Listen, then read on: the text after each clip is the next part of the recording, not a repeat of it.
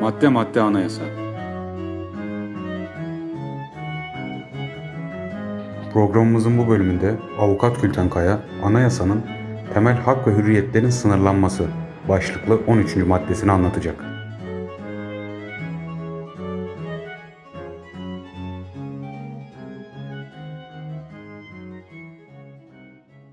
Madde 13. Temel hak ve hürriyetler, özlerine dokunulmaksızın yalnızca anayasanın ilgili maddelerinde belirtilen sebeplere bağlı olarak ve ancak kanunla sınırlanabilir. Bu sınırlamalar, anayasanın sözüne ve ruhuna, demokratik toplum düzeninin ve laik cumhuriyetin gereklerine ve ölçülülük ilkesine aykırı olamaz. Kişilerin doğuştan sahip oldukları bir takım vazgeçilemez ve devredilemez hakları vardır. Bu haklar insan onuruna uygun şekilde yaşamanın gereği olarak güvence altına alınmıştır.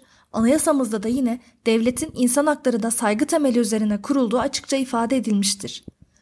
İşkence, eziyet, insan onuruyla bağdaşmayacak her türlü muamele yasaktır ve bunlar aynı zamanda ceza kanununda da suç olarak sayılmıştır. Devletler insan haklarının gerçekleşmesi ve vatandaşların insanca yaşamasının sağlanması için gereken ortamı yaratmakla yükümlüdürler. İnsan haklarının ortaya çıkışı zaten iktidarı kullananlara karşı insanların korunması şeklinde olmuştur. İnsan hakları öncelikle kişiyi devlete karşı korumayı amaçlar. 1924 Anayasası'nda da tanımlandığı üzere hürriyet, başkasına zarar vermeyecek her şeyi yapabilmektir. Hürriyetin herkes için sınırı, başkalarının hürriyetinin sınırıdır. Fakat şöyle bir şey var, sınırsız mutlak bir hürriyet kavramı devlet ve toplum hayatı için çok da mümkün değildir. Çağdaş demokrasilerde düşünce özgürlüğü dışında sınırsız bir hürriyette bulunmamaktadır zaten. Hürriyetlerin kişiler yönünden bir değer taşıyabilmesi için bunların bizzat düzenlenmesi lazım. Devletin ve toplumun sürekliliğinin sağlanması için, hürriyetlerden herkesin faydalanabilmesi için bunların sınırlandırılması zorunlu. Çağdaş demokrasilerde elbette bu sınırlandırma yasama organı tarafından kanunlarla sınırlandırılabilir. Asıl olan özgürlükler, hürriyet, istisna olansa sınırlandırmadır. Belli haller ve şartlar gerçekleştiğinde sınırlandırma yapılabilir. Ve demokratik bir toplumda asıl önemli olan şey bu sınırlandırmanın keyfi şekilde yapılamaması, temel hak ve hürriyetlerin bütünüyle yok edilememesidir. Sınırlandırma sınırsız şekilde olamaz yani. Biz buna sınırlandırmanın sınırları diyoruz. Sınırlandırmanın sınırları dediğimizde öncelikle sınırlandırmanın ayrıca ve açıkça öngörülmüş olması gerekiyor. Aksi halde açıkça belirli değilse o hürriyet zaten sınırsızdır. Sınırlamanın kapsamı belli değilse bu kapsam olabildiğince dar yorumlanır. Bazı temel hak ve hürriyetler sınırlandırılma olmadan kendiliğinden de bir takım sınırlara sahiptir ve zaten anayasada da sınırlı haliyle düzenlenmiştir. Örneğin anayasa madde 34'te herkesin önceden izin almadan silahsız ve saldırısız toplantı ve gösteri yürüyüşü düzenleme hakkı olduğu düzenlenmiştir. Bu durumda kişilerin silahlı ve saldırılı toplantı düzenleme hakkı zaten yoktur. O yüzden buradaki sınır zaten anayasa tarafından çizilmiş. Veya bu sınır anayasadan değil de hürriyetin bizzat kendisinden de kaynaklanıyor olabilir. Örneğin basın hürriyeti başkalarının şeref ve haysiyetini ihlal edecek şekilde kullanılamaz. Bizim bu madde 13 kapsamında bahsedeceğimiz sınırlama olağan dönemlere ilişkin olan sınırlama. Olağan dönemlerde bir sınırlandırmanın olağanüstü dönemlerden daha zor şartlara tabi olduğunu söyleyebiliriz. Öncelikle temel hak ve hürriyetlerde yapılacak olan sınırlama yalnızca kanunlarla yapılabilir. Kanun çıkartma etkisinin yasama organına ait olduğunu zaten söylemiştik. Yani temel hak ve hürriyetler yalnızca yasama organı vasıtasıyla kanunlarla sınırlandırılabilir. Buradaki temel amaç temel hak ve hürriyetlere yürütme organının yani şu an yürütme organının başı Cumhurbaşkanı biliyorsunuz. Yürütme organı veya devletin herhangi bir başka kurumunun organının müdahale etmesini engellemektir. Yönetmeliklerle, kararnamelerle temel hak ve hürriyetler sınırlandırılamaz. Sınırlandırmanın bir sebebi olması gerekiyor. Ve bu sebebin yine anayasada yer alması gerekiyor. Keyfi bir sınırlandırma hiçbir şekilde kabul edilemez. Şimdi bugün konuştuğumuz 13. maddede 2001 yılında bir değişiklik yapıldı. Maddenin eski halinde temel hak ve hürriyetlerin devletin ülkesi ve milletiyle bölünmez bütünlüğünün, milli egemenliğinin, cumhuriyetin, milli güvenliğin, kamu düzeninin, genel asayişin, kamu yararının, genel ahlakın ve genel sağlığın korunması amacıyla yani genel bir takım sebeplerle sınırlandırılabileceği ve ayrıca anayasanın ilgili maddelerinde öngörülen özel sebeplerle de sınırlandırılabileceği yazılıydı. 2001 yılı değişiklikleriyle bu genel sınırlandırma sebepleri tamamen kaldırıldı. Tabii yine sınırlamanın kanun olacağı, anayasanın sözüne ve ruhuna uygun olacağı, sınırlamanın demokratik toplum düzeninin gereklerine aykırı olamayacağı hükümleri aynı şekilde 2001'den öncesi gibi kaldı. Maddenin yeni halinde ayrıca temel hak ve hürriyetlerin özüne dokunulmadan sınırlandırılabileceği eklendi. Bu 1961 Anayasasından gelen bir kullanım şekli.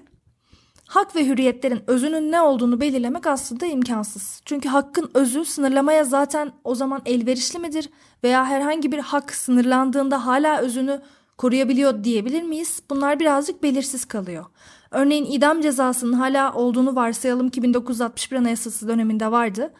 İdam cezası yaşama hakkının özüne dokunma İdam cezası yaşama hakkının özüne dokunmaktan da öte yaşama hakkını bütünüyle ortadan kaldıran bir ceza. O halde idam cezası yaşama hakkına tecavüz niteliğinde olduğundan ve özünü tamamen ortadan kaldırdığından hiçbir şekilde uygulanması mümkün olamazdı. Bu yüzden de uluslararası sözleşmelerde, Avrupa İnsan Hakları Sözleşmesi'nde örneğin, temel hak ve hürriyetlerin özü uygulaması yerine demokratik toplum düzeninin gerekleri kıstası kullanılmaya başlandı. 1982 Anayasası'nda da hem eski usul hakkın özü hem de demokratik toplum düzeninin gereklerine uygun olması yer alıyor. Bu ikisinin birden yer almasının altında herhangi bir hukuki tartışmayla doldurulduğunu düşünmüyorum. Zaten e, daha ziyade eski anayasada yer aldığı için şu anda da yer alıyor gibi düşünebiliriz. Yine 2001 değişiklikleri sonrasında maddeye sınırlandırmanın layık cumhuriyetin gereklerine ve ölçülük ilkesine aykırı olamayacağı eklenmiş. 2001 değişikliği öncesinde her ne kadar madde metninde ölçülük ilkesi yer almasa da çoğu hukukçu ve tabi Anayasa Mahkemesi sınırlandırmanın ölçülük ilkesine uygun olması gerektiği yönünde görüşlerini bildirmişti zaten.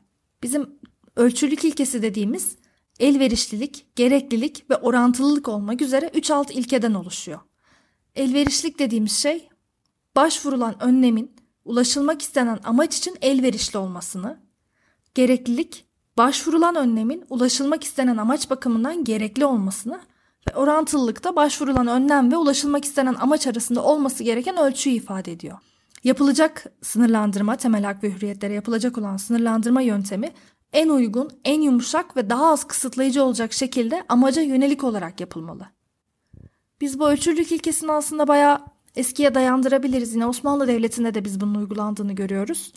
İbni Haldun'un mukaddimesini okuduğunuzda vergiler açısından kişilerin ödeme gücü doğrultusunda vergilendirme yapılması gerektiği belirtilmiş.